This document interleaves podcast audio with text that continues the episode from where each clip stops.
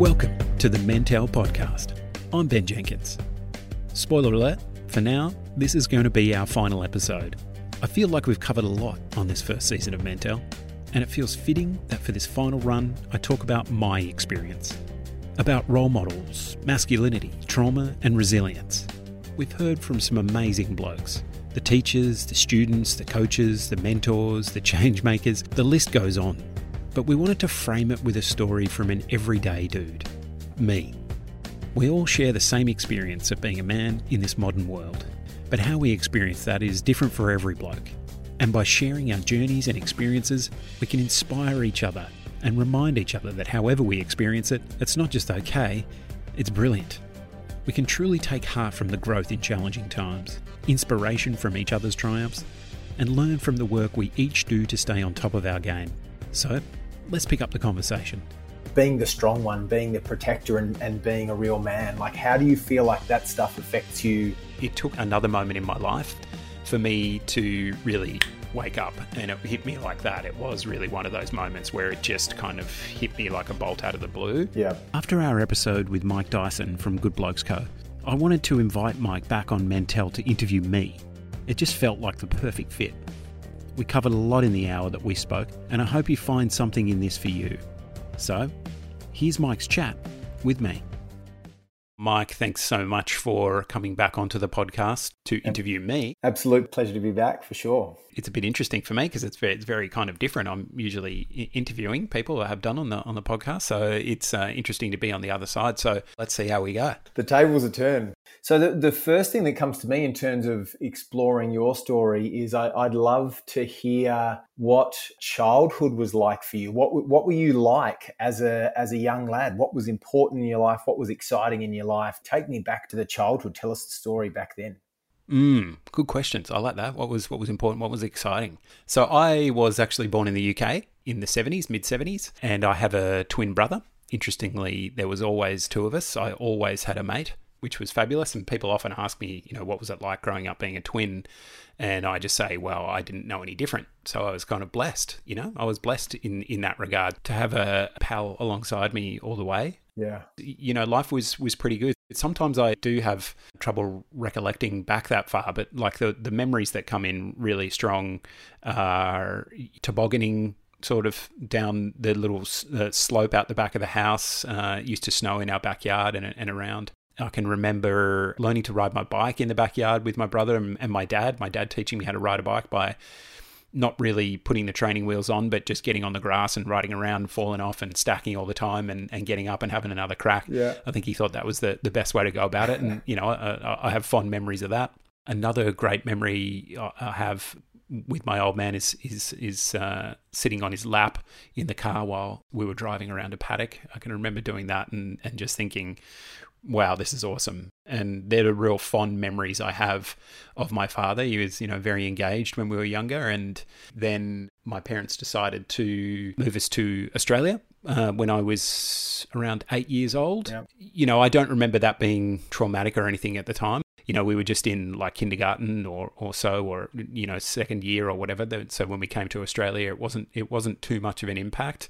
We didn't really have a you know a, a solid friendship base, so to speak, as a kid. And I remember coming to Australia and then, you know, moving to Sydney on the North Shore, inland of the beaches, you know, having a creek going through the backyard, which is a real novelty yeah. coming from the UK, and then moving to Australia, you know, playing in the creek with my brother. And, you know, I think that's the thing that the, uh, I talk about the strong memories of my parents, and I did spend a lot of time with my dad. But I do have, you know, strong memories with my brother. It was, you know, when you got a twin brother, that's it. You spend so much time together. And my mum used to say we, you know, we made up our own language and we used to drive her mad just walking around saying these words that she had no idea what they were and she, you know, felt left out. You know, we just we just spent so much time together. I can remember now just thinking back talking about that place when we first moved here, you know, rapping down the hill on a three-wheeler, all those things that you do when you're when you're a kid and young kid in Australia. Yep. You know, we moved out of there and moved into a, another place uh, in Sydney, and then kind of I grew up in that area and stayed there until you know I was in my jeeps. I don't know, like I probably early to mid twenties. I was one of those rebound teenagers or early teens. You know, where I, I left. I'm like, right, mum, I'm leaving home, and uh, left home and came back home two years later. classic story. Classic, classic. this isn't for me right now. It's a bit too hard. Yeah, I mean, it was a great time. I really did kind of, when I look back on it, enjoy my childhood. It wasn't the easiest all the way, but I do have a lot of fond memories of my of my early childhood for sure. And those those classic memories of the of the toboggan and of learning to ride and the and the three wheeler bike and that, yeah. that real story of mateship with your twin brother and, yeah. and a lot of us aren't don't grow up as twins, but for a lot of us that that mateship forms such a huge part of our our childhood as well. So I'm sure that's a really oh yeah common story and and it's beautiful to hear you talk reflecting on sitting on the your dad's lap on the on the tractor and and such a warm story. Mm. But you you lost your dad at a, a relatively young age as well. I, I remember you saying, and mm. can you tell us maybe what that was like for you as a youngish yeah. sort of a sort of a bloke? Yeah, I was probably around 21. Just to, to go back a little bit, when I was 13, my parents actually split up. Mm. You know, it was a real shockwave. And that was sort of my first real impactful moment yeah. if you talk about sliding doors in your life. I think that was a sliding door which I didn't open, but that was a sliding door that took my life down a certain path. I think I really, from then, I really learnt uh, to suppress emotion. Mm. I, I I don't know why, but I think you know I wanted to be the one who was strong for my mum and my brother. Yep. So my my dad had left, and I think I just I've always like when I look at myself now, and you know, you do these these tests and things at work where they you try and find out your personality. And whenever I've done it, I've I've always had this strong sense of duty and that comes up. And I think even back then, it was quite evident that I had this strong sense of duty that my dad had left, and okay, now I'm going to be the strong one for these two. Yeah. But it just it just caused me to suppress a lot of emotion later on in life when I looked back on it, and that you know it created you know even bigger things that that that created you know massive blind spots for me, and and not you know t- took me a long time to be able to access and look at my shadow side. That's a that's a different thing. That's a, it's another conversation we can have. Yeah. but it really started that started that happening there. And I, I, wanted to mention that was because my father actually moved into state after they got divorced. So we were in sydney and, he left and he went to brisbane. Yeah wow. And then after after about another sort of five years he actually moved to malaysia. So I, I didn't see him at all for, for several years. We stayed in contact. It wasn't it wasn't like we we stopped uh, talking but he, he, was just in malaysia and it was you know it wasn't mm. easy to go and see him anymore. So we'd kind of we'd kind of drifted apart a, a, little bit. But the only reason he came back was that uh, so he had a partner at the time, and and she had said to me, "Look, your father's sick. He's going to come back to Australia for treatment." And it wasn't until he got back here that we could see exactly how sick he was, and he actually died two weeks after he got back here. Wow! And I can clearly remember walking in to see him, being mm. strong for him, and then walking outside and just collapsing on the ground yeah. and just falling to my knees and that was huge for me. Again, it was another moment, and like I haven't processed this until later in life, where I look back and, and saw how much how much it affected me. But I immediately went into the same mode as I did when my parents got divorced for my brother yeah. and my mother, who you know still very much loved my father, um, you know, even though they were divorced and I went 100% into the mode where I was going to protect my brother. Again, the strong sense of duty in that sense. I even did the eulogy at my dad's funeral mm. um, because I thought I wanted to be the one to do that. So I think, you know, when my parents got divorced, I really stepped in and thought, okay, I can be the man here and, and, and look after everyone. And then that elevated at this uh, again uh, when my father passed away in my early 20s for me to stand up and be that kind of protector as best as best I could yeah, it really threw a lot of things into a you know into a bit of a spin. I, I remember saying to my dad when he was on his deathbed because he was in palliative care because he was he had terminal cancer, and I remember saying to him, "I want you to know that I don't blame you for anything." Mm. And you know he he couldn't really understand why um, I was saying that, and I just said, "I just want you to know that." It was almost like I was saying it to him in case it came up for him. Not that he'd ever mentioned it, you know, but it was like, okay, in case you're in the afterlife and you're thinking about this, yeah. don't worry about it. It's all cool.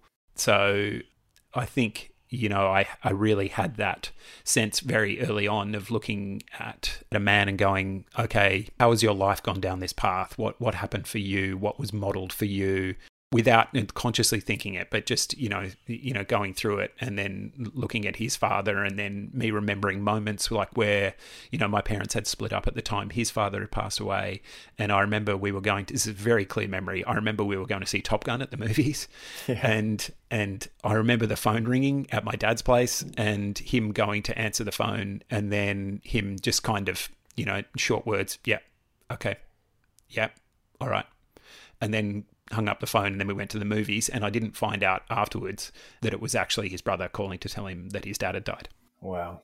And he was completely emotionless. Like uh, no, I don't want to say emotionless. He just he didn't show the emotion to us whether he was trying to protect us or not.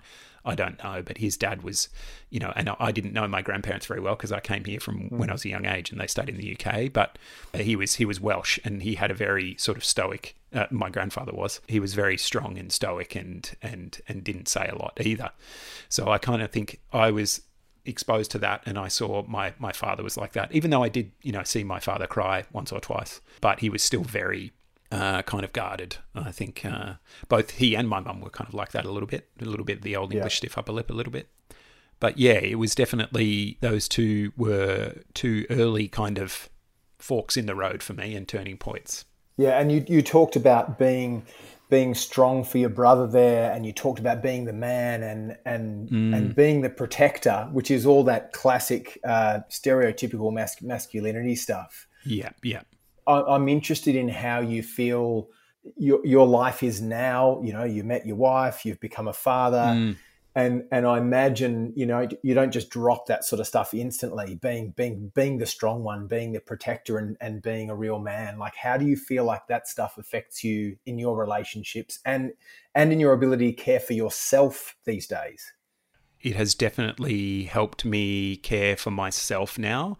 It took a moment in another moment in my life for me to really wake up and it hit me like that. It was really one of those moments where it just kind of hit me like a bolt out of the blue. When I was 36, I had um, cancer myself. Mm. I had prostate cancer at 36, which was found completely by accident. And because at the time, you know, no one was testing anyone under 40 because they just thought it was unethical. But we did just as a matter of course out of a general checkup that experience really, like I said, hit me a bolt out of the blue. I really started to feel like I had a purpose. But on top of that, I really started to turn inward and reflect more for the first time in my life. Yeah. It was the first time I'd looked inward to say, okay, shit, uh, how did we get here? How did this happen? Why me?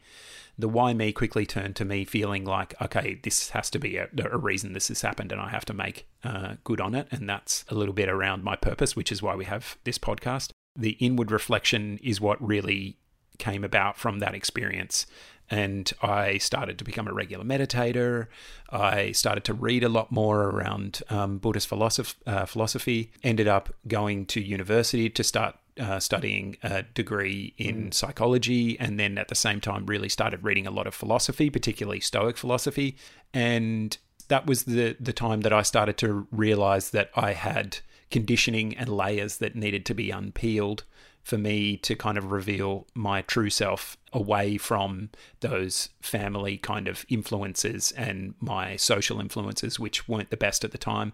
After my father left, I didn't really have the best role models, so I didn't really fall in with the best crowd. Even though I loved them, they were my they were my mates, and we were all just as bad as each other. We weren't very good for each other, which you know can tend to be the way at times. But yeah, it, it really started a journey of inward reflection, and I remembered at the time that I'd something I'd completely forgotten about that I had actually, when I was about 15, asked my dad at Christmas for, you know, what he's asked me what I want for Christmas. And I was like, well, I want to spend the money you're going to uh, use for presents for me on some books. I want to buy some books. And I remember going to the bookshop and I remember buying, you know, the Tibetan book mm. of the living and the dying and some other Buddhist philosophy books.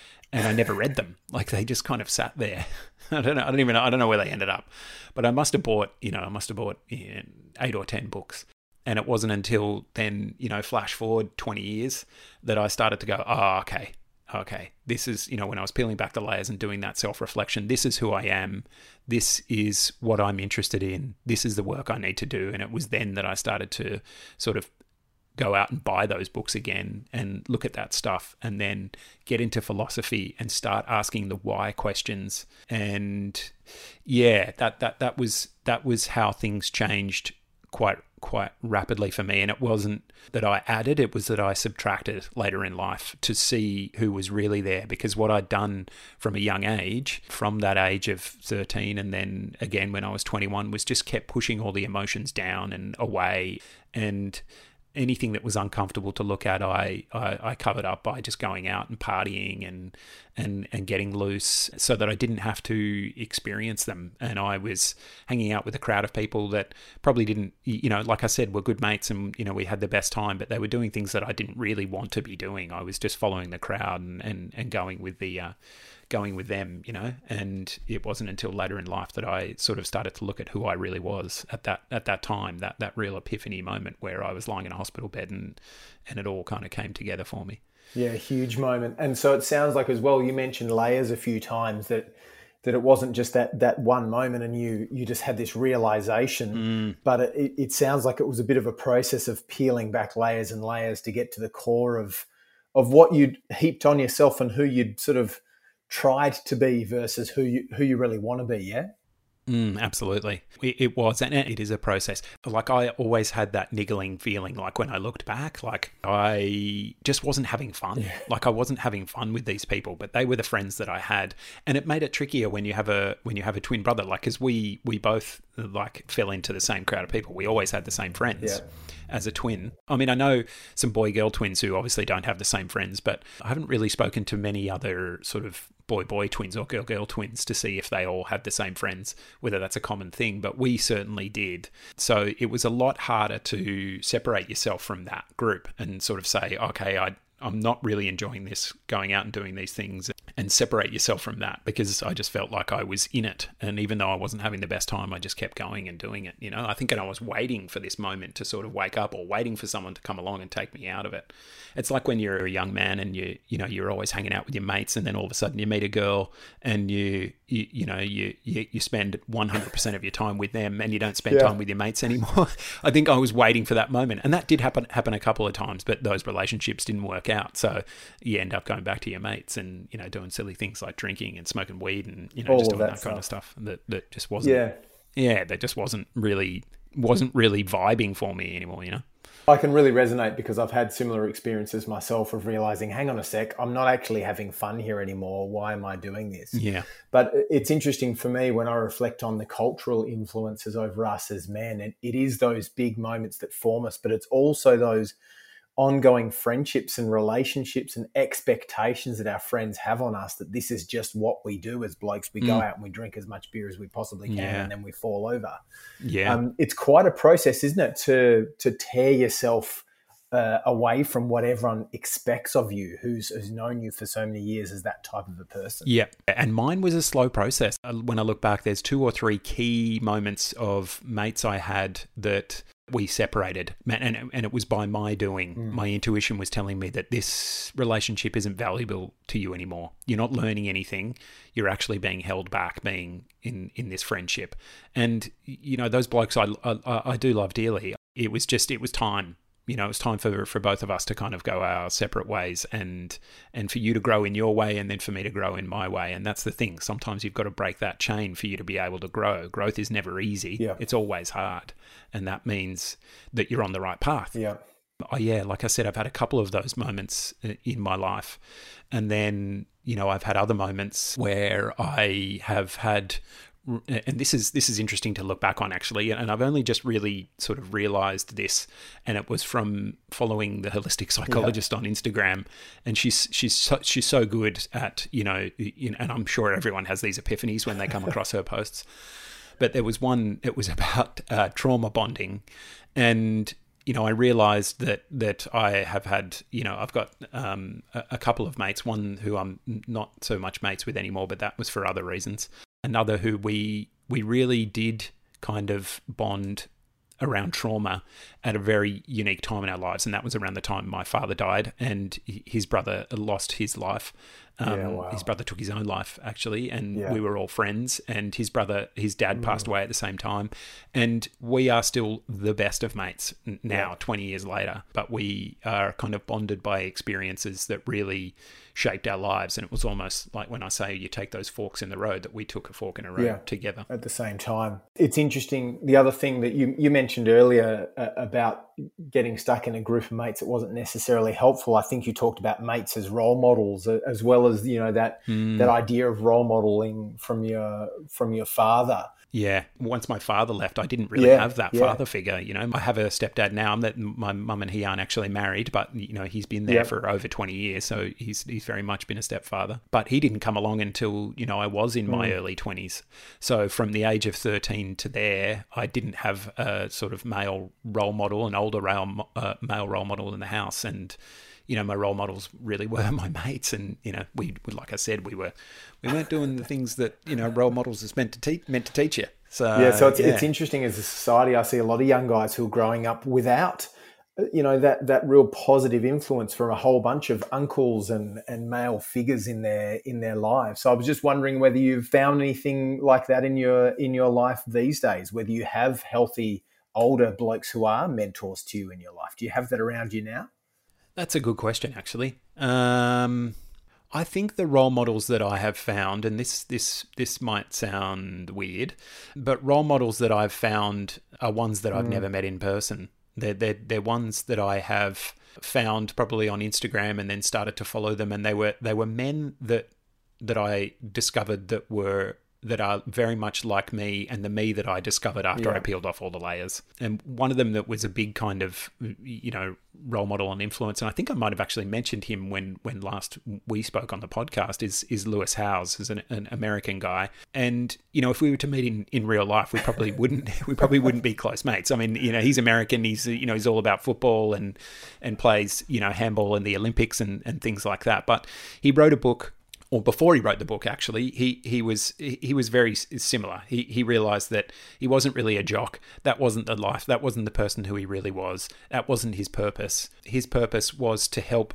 other people recognize their greatness. And you know he he, he dropped everything to do that uh, after getting an injury and, and losing his sporting career. And then really had a podcast where it, you know it was called the School of Greatness, and that's what it was. It was getting people on to talk about how they discovered their greatness. But where I really gelled with him was that he wrote a book called The Mask of Masculinity, and I just devoured it from cover to cover because it was talking about how the all men carry this mask of masculinity and who we think we should be, but then we also wear these other masks about the you know the the the sexuality mask, the money mask, all of these masks to pretend we are something who we are not. Yeah.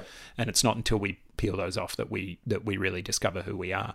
So people like him, you know, and I could see that I see a lot of myself in that journey as well. You know, other people that I that I have followed and actually met um, on Instagram who are similar role models who might even be a little bit younger than me, but really model the kind of things that I see in myself and that I want for other men, you know, and that's that's really just to help other men, you know, realize their true selves and, you know, feel comfortable, you know, expressing who they really are in, in every aspect and every way. So it's an interesting question because I don't really have, you know, uh, I don't really have older male role models now who would you would consider to be a father figure. It's almost like I lost my father and then I didn't really find another father another father figure like that. All of my family live in the UK. All of them. So it was only me, my brother, my mum and my dad who moved to Australia. So after that, I saw my grandparents like once more after that when I was 11. And then I had never seen them again or spoken to them again, you know, and Yeah, they passed wow. away. And then my dad's got one brother, saw him at my dad's funeral, and, and, and that was it. So I, I never really had, like I was saying, any other older role models after he left because there was, there was no family. And yeah, it's interesting to me that you felt sort of gravitated towards men who've chosen to sort of pull those masks off, whether that be older men or, or younger men. I certainly Mm. resonate with having younger blokes as as role models in, in my life as well. And maybe it's maybe it's men who are who have done the work, Yeah. who have had a good look at themselves, realized what parts of them aren't working anymore, and decided to just be more Mm. of themselves, whether they're into American football or you know whatever their uh, talents and Mm-hmm. Yeah, yeah, yeah, whatever does- interests are. Maybe it's just blokes who are who are willing to do the work and and peel those layers off themselves and to be more of themselves and more authentic. Yeah, that's the, the, the thing for me. You know, I, I really got to a point in my life, and after you have a kick in the shins with something like cancer, you start to think, okay, fuck, I you know really really should look at what mm. I want to do in life and and and really get at it. There was that as one thing, but then there was also like like we were saying, you know, is really living true to who I am. And it wasn't until, you know, I'm married now, but before that, I was in a, a long term relationship a few years before that. And after that broke up, that was another moment where I started to reflect and all these pieces were coming together. And I remember writing on a post it note and sticking it on my bathroom door that I would see every morning after I got out of bed and went to the bathroom. It just said, Be more authentic.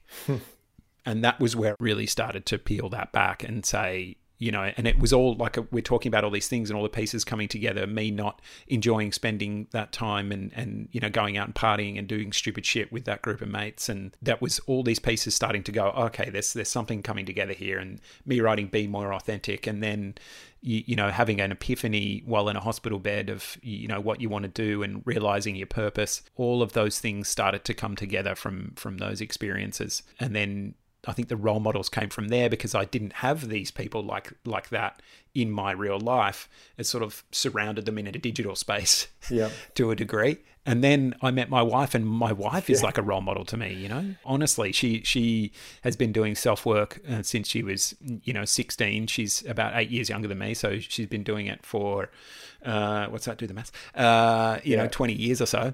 You know, she is the one that really inspires me to keep going and keep keep doing the work because it it, it never ends. I think it was Byron Katie who's got the book that's you know just mm. called The Work because it never ends. You don't just read a book and go, shit, I'm done. Oh, I'm enlightened. That's it. I know yeah. what I'm doing now. Good.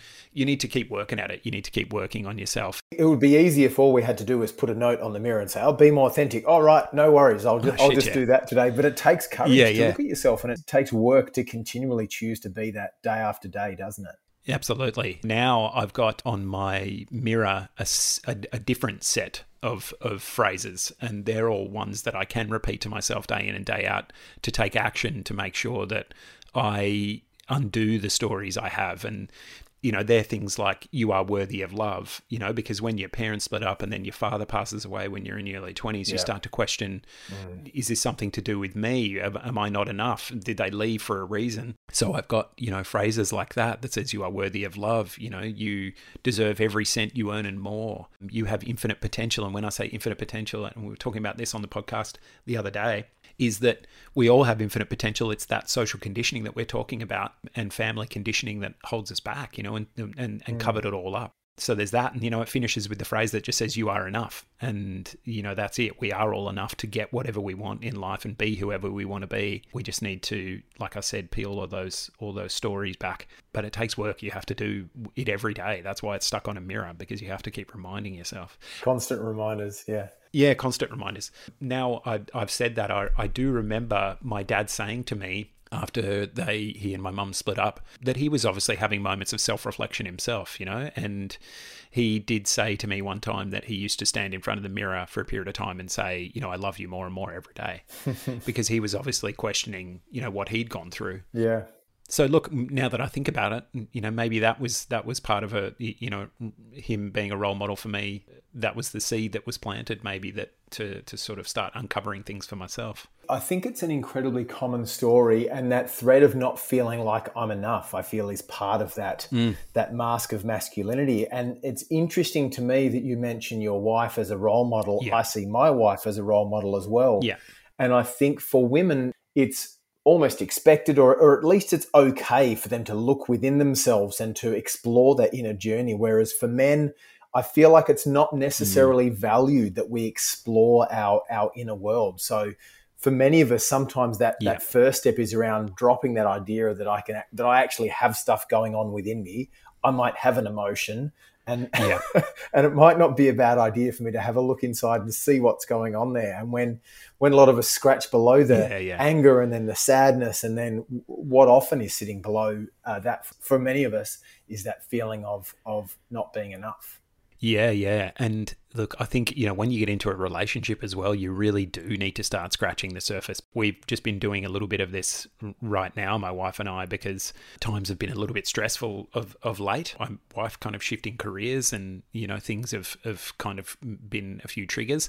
But then when we end up in arguments, I would find myself being very triggered and would just feel like I was being criticized yeah. and would instantly react and start Yeah. to defend myself.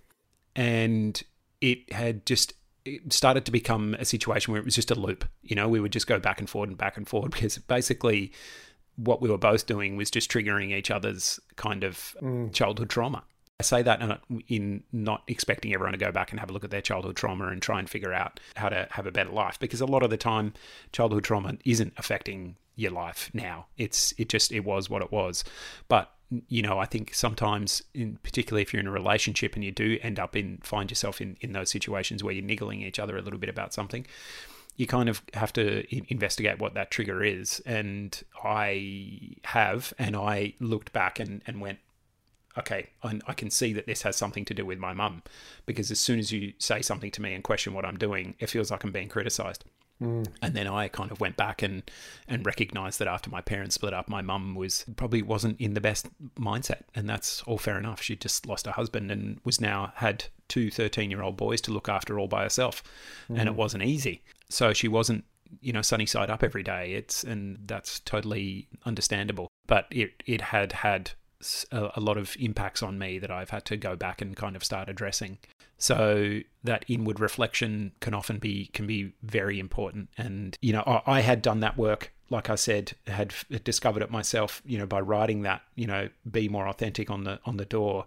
But that was the the the first stepping stone, another sliding door moment, which probably opened up the the energetic field to me, sort of moving towards finding my wife in, in, in some way, shape, or form. But then once we've been together, she has really helped me open up even more and dive in even more. And like I said, it's not always easy and it hasn't always been comfortable. But in the end, Yeah. it's very valuable to do that kind of work. It certainly reflects my experience of, of marriage. And someone said to me a while ago that marriage uh, is the ultimate container for, for personal growth. Oh, yeah. And, you know, it certainly brings me great joy, my, my marriage. And continuing to choose to be married is, for me, is continuing to look at those patterns of my of my behavior and how I am in relationships and Mm. like you said peeling back those layers and trying to you know work out how to be the best version of myself in that relationship and the other relationship and I know you've become a dad relatively recent, Yeah. recently as well Yeah, yeah, in yeah. terms of relationship skills having uh, you know babies waking all the all the way through the night is another really big test for us as as men I think as well Oh yeah, huge, huge. Bryn's only sixteen months old, so he's still Mm. he's still quite little. And the first thing you recognize that having a baby is immediately Yeah. going to trigger you. Like if you've got things. If you've got trauma, like there, there'll be a little mirror and show you, oh, this Yeah. from your childhood. This is, this is. Remember this, and you know you've got to, you've got to look at that because it is, it's, it's, it's triggering. It's easy to get frustrated. But th- that aside, everyone says this and it sounds like a real cheesy kind of cliche. But as soon as you have your kid, you understand what mm. your purpose is in life. And that is to make sure that this child is safe and secure and loved. And that that is it there till the rest of their life, you know? Yeah. I'm not saying that's your only purpose. We have other purposes, but that is your that is your key purpose in life after you have a child is to look after them. But I also knew straight away it helped to sort of reinforce all of these you know the again these are all the pieces of the puzzle that kind of come together. You know i had that experience when i had cancer that that i knew that i needed to share this story to help other men on on any journey through through kind of struggle particularly with cancer but any kind of struggle you know that they could get through it and that it, it could help in, inspire them. So then i knew that when i uh, had Bryn that I wanted to be the kind of role model for him that I want to see in the world as well, and that is, uh, you know, men that feel comfortable to talk about their inner worlds and express themselves fully, no matter who they are and what that and what that looks like. So he instantly, you know, reflected that on me, and it made me want to be the best man I feel like I can be, not only for him, but you know, for for for the world as well. Yeah, there's an incredible responsibility, isn't there, in in being a father and, and knowing that the impact you are going to have on this one person is so incredibly massive. Mm. As as well as if you're if you're co-parenting, particularly if you're in a heterosexual relationship as well. That's how yep. am I going to be yep. as a as a husband in this space with a with a mum who may uh, have you know career ambitions, may have sacrificed big chunks of her life to to be the mother of this child. Yep. How am I going to manage that dynamic of of you know i want to provide for my family and i also want to provide opportunities for my wife to advance her career and i also want to be soft and tender with this baby and i want to be reliable and, and mm-hmm. i see a lot of men as well get, get into this space of fatherhood where we've almost been socialized out of mm. softness and tenderness and intimacy and then you have this brand new baby mm. and a, a lot of blokes struggle with knowing how to hold this baby and change nappies and play with the baby and be soft and yeah. patient and and and caring when there's sometimes parts of our personalities that we've been taught to kind of shy away from. How have you found that journey as a as a dad? I became a father in an interesting time too. So, you know, Bryn was born like two months before mm. the pandemic. So he was born in the January. Pandemic really hit, yep. you know, in March, and everybody was told to go home and work from home, you know, and uh, I have pretty much been doing that since then. I've only just started going back into an office a couple of days a week. So it was uh, fantastic for him as well, and fantastic for me in that, sure, I had my paternity leave, but then I have been in the house with him his entire life. wow.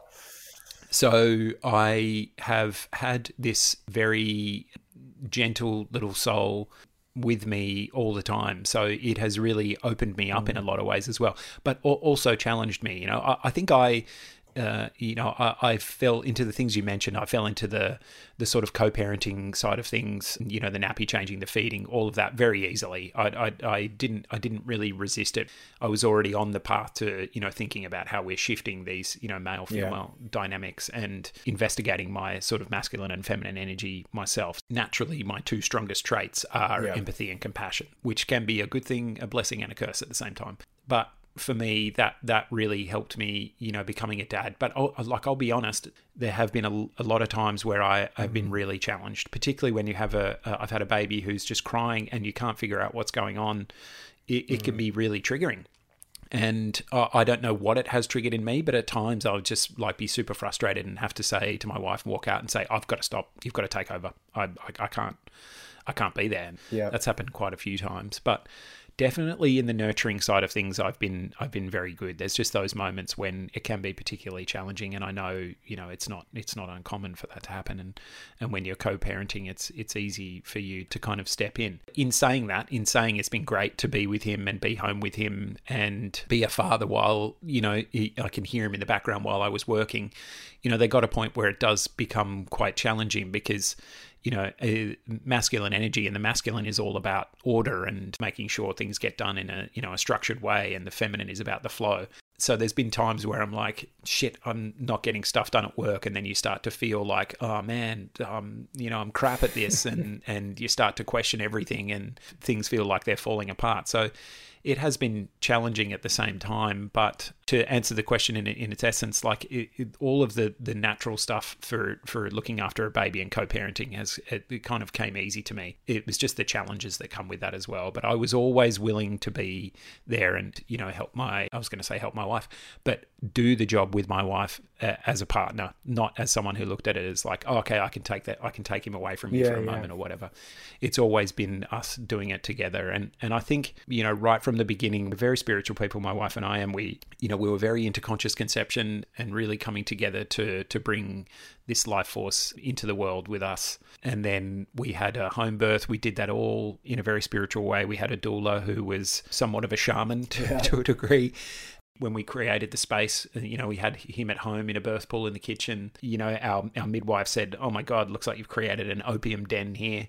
Um, it was it was all salt lamps and essential oils. So you know, we we brought him into the world in a very into a very loving, nurturing way, and we did that together. We, we like I said, we, we made sure we were we were doing it together, and, and I was always you know in awe of my wife and, and how she got through it, and you know we were we were side by side the whole way, making sure that we were doing everything to stay connected and be connected to make sure that he felt that when he came into the world. I love it. There's a, there's a real story of collaboration in that, which is moving away from that story of manhood around us, us doing things by ourselves and, mm. and being solo and and you know stepping in to help out mm. the misses here or there. Yeah, moving more towards uh, we're doing this together. We're choosing to start this together, and we're we're deciding how how we split these roles and how we're going to work together as a as a team to create something special, which I think is really nice. Yeah, Absolutely, and and I think you know when I look back on it as well, that's that's the part of of me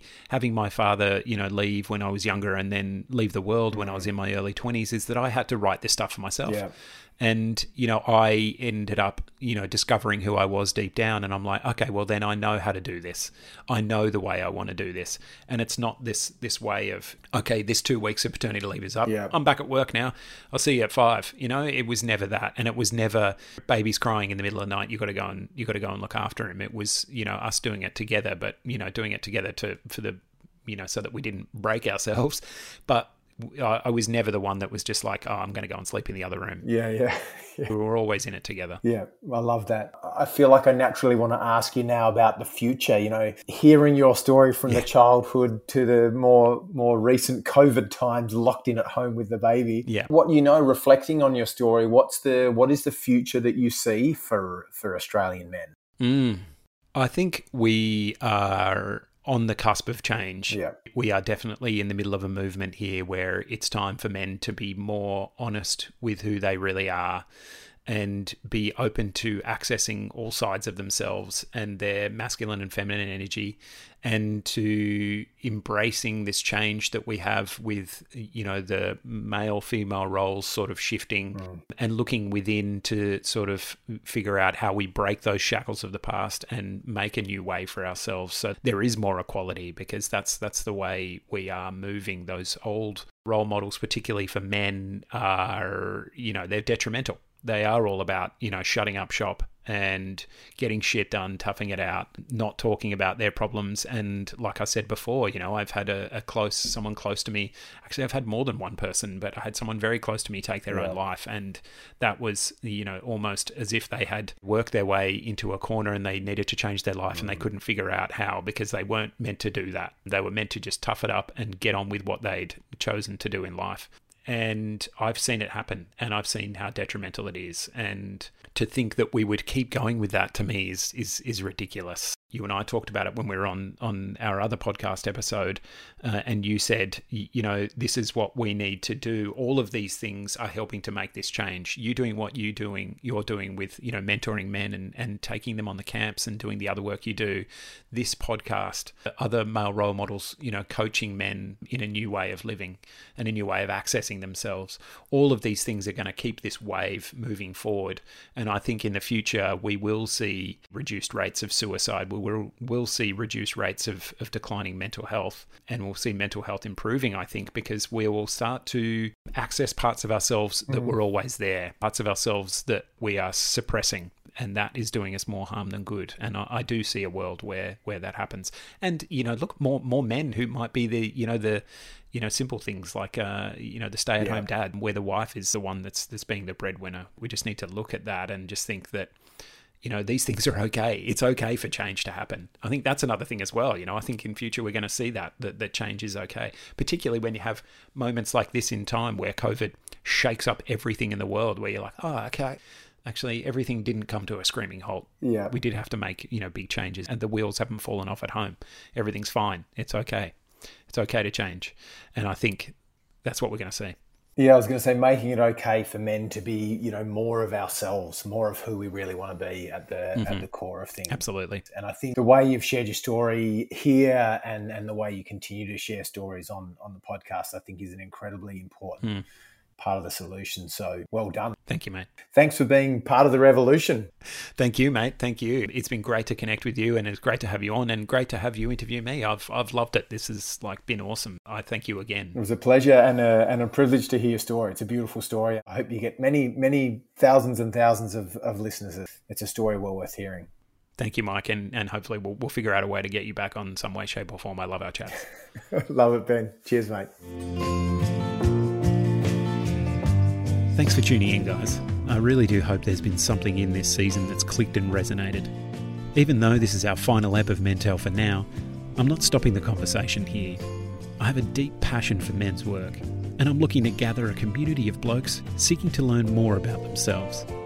On my journey, I've found real freedom from the expectations that don't serve me anymore. I'm on a clear path to finding deeper connection with my family and my community around me. But key to that, and most importantly, a deeper connection with myself. I want to build a community in which blokes can discover that they are more than they have been conditioned to become, to recognise that we can no longer be emotional hermits, and instead learn to strip back our masks and feel free to celebrate our truest selves in every way. In a somewhat tongue in cheek fashion, I'm calling this community Woke Blokes. In time, we will also be a podcast that can share the lives, journeys, and teachings of other open hearted and open minded blokes discovering and owning their truer selves too. But for now, it's kicking off on Instagram under the handle woke underscore blokes. I'll be sharing my life and learnings there, as well as celebrating the awesome blokes out there doing the work to show us the way. Thanks for listening, guys. Mental is an In Your Ears podcast, presented and produced by Ben Jenkins produced and edited by Charles Amsden, with opening music by Nick Kingswell and closing music by Night Radio. For more information on this and other podcasts, check out the In Your Ears Podcasts Facebook page. If you've enjoyed this episode, please subscribe and spread the word. And if you or anyone you know needs help, call Lifeline on 131114.